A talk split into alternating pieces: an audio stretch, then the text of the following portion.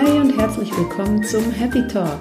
Ich heiße Birgit Engert und ich unterstütze Frauen mit chronischen Figurproblemen, sich von ihrem Spiegelbild endlich ein echtes Wow abzuholen. Ohne lästige Diäten, ohne Verbote, ohne Bootcamp.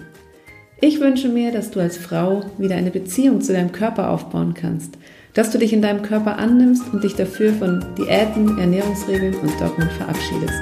Hör auf deinen Körper, denn dein Körper weiß Bescheid.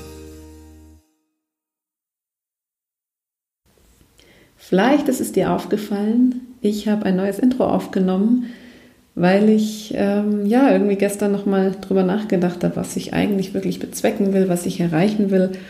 Und das alte Intro war sehr allgemein, finde ich, weil es ging mir darum, die Gesellschaft zu verändern, intuitives Essverhalten zu fördern, Diäten zu verabschieden. Und das ist natürlich immer noch mein Hintergrund. Aber als allererstes möchte ich eigentlich dir helfen, dich in deinem Körper wieder wohlzufühlen, dass du vor den Spiegel treten kannst und sagen kannst, hey, wow. Und das ist sehr viel individueller und persönlicher, finde ich. Und deswegen lag es mir irgendwie am Herzen, das jetzt anzupassen, ähm, damit du auch wirklich weißt, worum es mir geht. Ich habe da die letzten Tage viel drüber nachgedacht und mir auch Gedanken gemacht, was ich denn noch zu beitragen könnte, um da einfach noch mehr Menschen zu erreichen. Und werde da bald ein paar neue Ideen veröffentlichen. Was ich auf jeden Fall schon mal suche, ist, ähm, ja, das sind deine Erfahrungen. Ich habe schon mal vor einiger Zeit dazu aufgerufen, auch ganz viele tolle Frauen gefunden, die sich bereit erklärt haben, äh, ja, dass ich Podcast-Partner bzw. Interviewpartner suche, die sich bereit erklären, mit mir ein Interview aufzunehmen und ihre Diätgeschichte erzählen. Ich habe da schon ein paar Interviews gemacht, vielleicht hast du sie gehört, ein paar stehen noch an, die habe ich schon aufgezeichnet, die kommen jetzt dann demnächst. Aber danach soll es natürlich weitergehen und ich suche genau deine Geschichte. Und auch wenn du noch mittendrin steckst und sagst, du bist noch überhaupt nicht da angekommen, wo du bist, würde es mich einfach wahnsinnig interessieren, was so der Ursprung deiner Geschichte war. Was war der Auslöser, dass du überhaupt sagst, du stehst jetzt an diesem Punkt, an dem du jetzt gerade stehst. Bei mir war es so, dass ich ähm, mit 15, glaube ich, in der Küche stand, mir was zu essen gesucht habe. Meine Mutter kneift mir in die Hüfte und sagt, Mensch, Birgit, du hast ganz schön zugelegt. Und dieser eine Satz hat dann dazu geführt, dass ich ähm, mich auf die Suche gemacht habe nach einem, ja, nach einem Diätkonzept. Ich habe mir Zeitschriften geholt, habe die durchgeblättert, habe mir Ernährungstipps rausgesucht, habe einfach alles umgesetzt, was da empfohlen wurde und dachte, ich mache jetzt alles richtig und genau so muss es funktionieren, wenn man sich wohlfühlen möchte. Ich glaube, also ich wurde schon oft gefragt, warum jetzt dieser eine Satz, also so schlimm ist ja nicht, das haben ja schon viele gehört.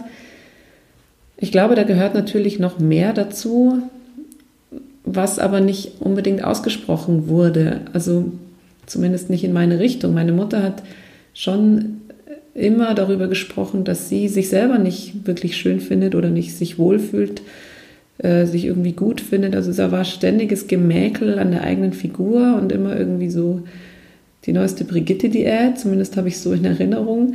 Und ich glaube, das ist genau das, was total prägt, was uns Kinder oder mich damals als Kind geprägt hat, dass ich einfach dachte, wenn ich das nicht auch so mache, dann stimmt irgendwas nicht.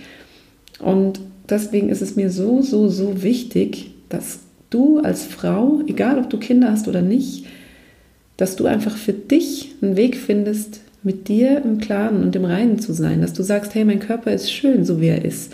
Das heißt nicht, dass du nicht auch abnehmen kannst oder darfst oder sollst, wie auch immer. Also das heißt nicht, dass, dass du dich jetzt einfach so annehmen musst, wie du bist, denn vielleicht findest du das einfach nicht schön. Aber das ist so ja wieder so eine Frage, was kommt zuerst? Und ich bin der Meinung, man sollte sich erst akzeptieren und dann geht das mit dem Abnehmen auch viel leichter. Und genau das ist es, was wir unseren Kindern vorleben sollten oder auch Kindern, die vielleicht nicht unsere eigenen Kinder sind, oder Frauen, die Kinder haben. Wenn du keine Kinder hast, dann kannst du das den Frauen in deinem Umfeld vorleben, weil es so, so wichtig ist, dass Kinder einfach ihre eigenen Signale achten dürfen und dann nicht in irgendeine Schublade geschoben werden, so wie es ich, wie es mit bei mir passiert ist. Ich dachte einfach, wenn man schön sein will oder wenn man sich schön finden will, wenn man ähm, sich wohlfühlen möchte, dann muss man anscheinend eine Diät machen. Und so habe ich mich über 20 Jahre lang geplagt, habe immer nur kopfgesteuert gegessen, habe Kalorien gezählt, habe Fett gezählt, habe die Tabellen auf den Lebensmitteln studiert und konnte sie eigentlich von wirklich vielen Produkten auswendig. Ich habe nichts gegessen, was mir Spaß macht und wenn doch, dann hatte ich hinterher ein schlechtes Gewissen, habe Sport gemacht äh, im Übermaß, also wirklich viel zu viel. Wenn man mich heute fragen würde, würde ich ähm, sagen, das war einfach too much. Und das habe ich alles nur gemacht, um irgendwie einen Ausgleich zu finden zu dem, was ich gegessen habe, weil irgendwie hat ja die Energiebilanz nicht bestimmt. Heute weiß ich, dass es anders geht. Und ich würde auch behaupten, ich kann dir die Abkürzung verraten, sodass du dich nicht noch 20 Jahre quälen musst, um dort anzukommen, wo ich jetzt gelandet bin, nämlich ja, ich esse einfach, wenn ich Hunger habe und ich höre auf, wenn ich satt bin. Und dann stimmt die Energiebilanz automatisch. Es ist natürlich leicht gesagt ähm, und es gehört sehr viel mehr dazu, sonst würde es mich nicht geben, wenn man einfach in die Welt schreien würde, hört, macht genau das. Dann gibt es trotzdem noch viele, viele Themen, die dahinter stecken. Und eines davon ist das schlechte Gewissen, über das ich heute sprechen möchte. Ja, vielleicht hast du schon gesehen, ich mache jeden Dienstag auf Facebook einen Live-Call mit Katharina von Confidimus. Und auch diese Woche habe ich schon mit ihr gesprochen über das schlechte Gewissen. Und wir haben so ein bisschen eruiert, woher das überhaupt kommt, warum so viele Menschen ein schlechtes Gewissen haben und darüber gesprochen, wie man es auch loswerden kann. Was ich ganz erschreckend fand, ist, dass Katharina mir erzählte, dass sie eine Studie gelesen hat, die gesagt hat, dass 80 Prozent aller Deutschen mit schlechtem Gewissen essen. Und das hat mich wirklich erschreckt, weil 80 Prozent einfach das ist Wahnsinn. Das sind fast alle Menschen auf dieser Welt. Wahrscheinlich sind die letzten 20 Prozent irgendwie Kinder ähm, oder eben dann noch 5 Prozent Frauen oder Männer, die sich echt gut fühlen. Aber da bleiben nicht viele übrig.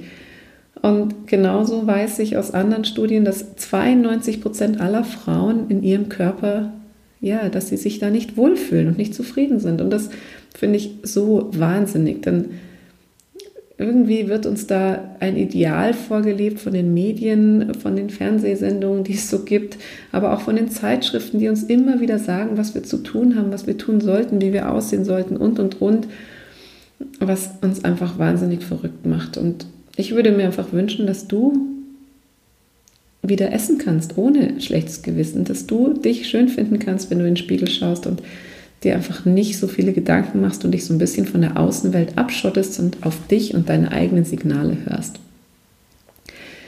Ja, warum haben wir eigentlich ein schlechtes Gewissen? Das war so die erste Frage, die wir uns gestellt haben. Und ich glaube, das entsteht hauptsächlich deshalb, weil wir uns immer wieder was vornehmen, nämlich genau das, was uns so gepredigt wird über die Medien. Was, was ist es, was wir tun sollten, um möglichst gesund zu sein, um uns gesund zu ernähren? Da kommt viel Obst ins Spiel, viel Gemüse, vielleicht manche sprechen von Getreide, andere sprechen von Low Carb. Die nächsten erzählen uns was von Intervallfasten und von ich weiß nicht, was sonst noch für Methoden die es so gibt. Wir fangen dann jeden Tag wieder an, uns irgendwas vorzunehmen, machen am Ende irgendwas, was unserem Körper eigentlich gar nicht taugt. Denn wenn ich mir mal mich anschaue, ich, wenn ich drei Tage Low Carb machen müsste, ich würde durchdrehen, weil ich da einfach verhungern würde. Ich brauche Kohlenhydrate, ich brauche oft und häufig Kohlenhydrate am Tag und ich bewege mich viel, ich muss meine Energiespeicher auffüllen. Das geht einfach nicht. Da würde ich auch, äh, ja, heute, heute, wo ich wirklich weiß, was mein Körper braucht, wüsste ich, dass ich, da, dass ich das einfach nicht schaffen würde. Und genau das ist der Punkt. Ich würde mir das vornehmen, weil mir jemand vorgaukelt, dass es so richtig ist. Mein Körper sagt aber ganz was anderes, weil er einfach ein anderes Bedürfnis hat und dann wird diese Lücke dazwischen, dieses Gap, wird einfach immer, immer größer. Wir denken, oder wir, wir denken, wir sollten das so tun, wie es uns erzählt wird von den Medien, von den Zeitschriften, von, den, von der Presse, von allem, oder auch vielleicht einfach nur von der Kollegin oder der Nachbarin. Wir denken, es ist schlecht für uns, wenn wir abends Kohlenhydrate essen oder was auch immer. Unser Körper hätte sie aber gerne und gibt uns dieses Signal. Wir werden schwach greifen trotzdem zu und dann kommt dieses schlechte Gewissen und der ewige Kampf startet zwischen dem, was darf ich, was darf ich nicht. Ich bin nicht gut genug, kommt dann auch sehr schnell ins Spiel, weil ich mir denke, jetzt habe ich schon wieder nicht geschafft. Und am Ende ist es genau das, was uns selber immer kleiner und schwächer werden lässt und ja, auch unser Selbstvertrauen schrumpft, weil wir denken, wir haben jetzt gar nichts mehr im Griff. Wir haben uns einfach nicht unter Kontrolle.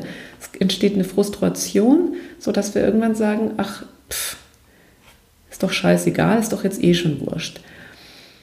Und ähm, es ist, ja, es ist gar nicht so ohne dieses schlechtes, schlechte Gewissen, weil es nicht nur schlechtes Gewissen ist, was wir haben, weil wir eben irgendwas gegessen haben, sondern es nagt wirklich an unserem Selbstvertrauen, an unserem Selbstbewusstsein und wir werden somit immer, immer kleiner. Und genauso glaube ich, dass, dass dieser Ursprung, also diese, dieser Grundgedanke, dass wir uns etwas vornehmen, was einfach nicht zu unserem Körper passt, oder dass wir uns auch etwas bieten, verbieten, was wir eigentlich aber bräuchten. Genau das ist so das Hauptthema, warum das schlechte Gewissen überhaupt entsteht. Und gleichzeitig hat es aber auch was damit zu tun, wie sehr wir uns in unserem Körper akzeptieren, wie sehr wir uns annehmen, wie sehr wir auf unsere Bedürfnisse eingehen können. Denn wenn ich weiß, mein Körper sagt mir genau das, was ich brauche, und wenn ich ihm vertraue, dass er mir immer die richtige Nachricht schickt sozusagen, dann kann ich sagen, okay, es ist wohl für irgendwas gut, dass ich jetzt Schokolade esse dann kann ich das akzeptieren, diese Entscheidung. Und dann habe ich auch kein schlechtes Gewissen mehr, weil ich meinem Körper vertraue, dass er mir die richtigen Botschaften schickt. Jeder, wahrscheinlich gehörst du dazu, zu den 80 Prozent, sonst würdest du nicht zuhören. Äh, du kennst es vermutlich, das schlechte Gewissen. Ich kannte es früher auch und ich weiß, was da passiert. Es passiert so, so viel in unserem Kopf, wenn es ums Essen geht.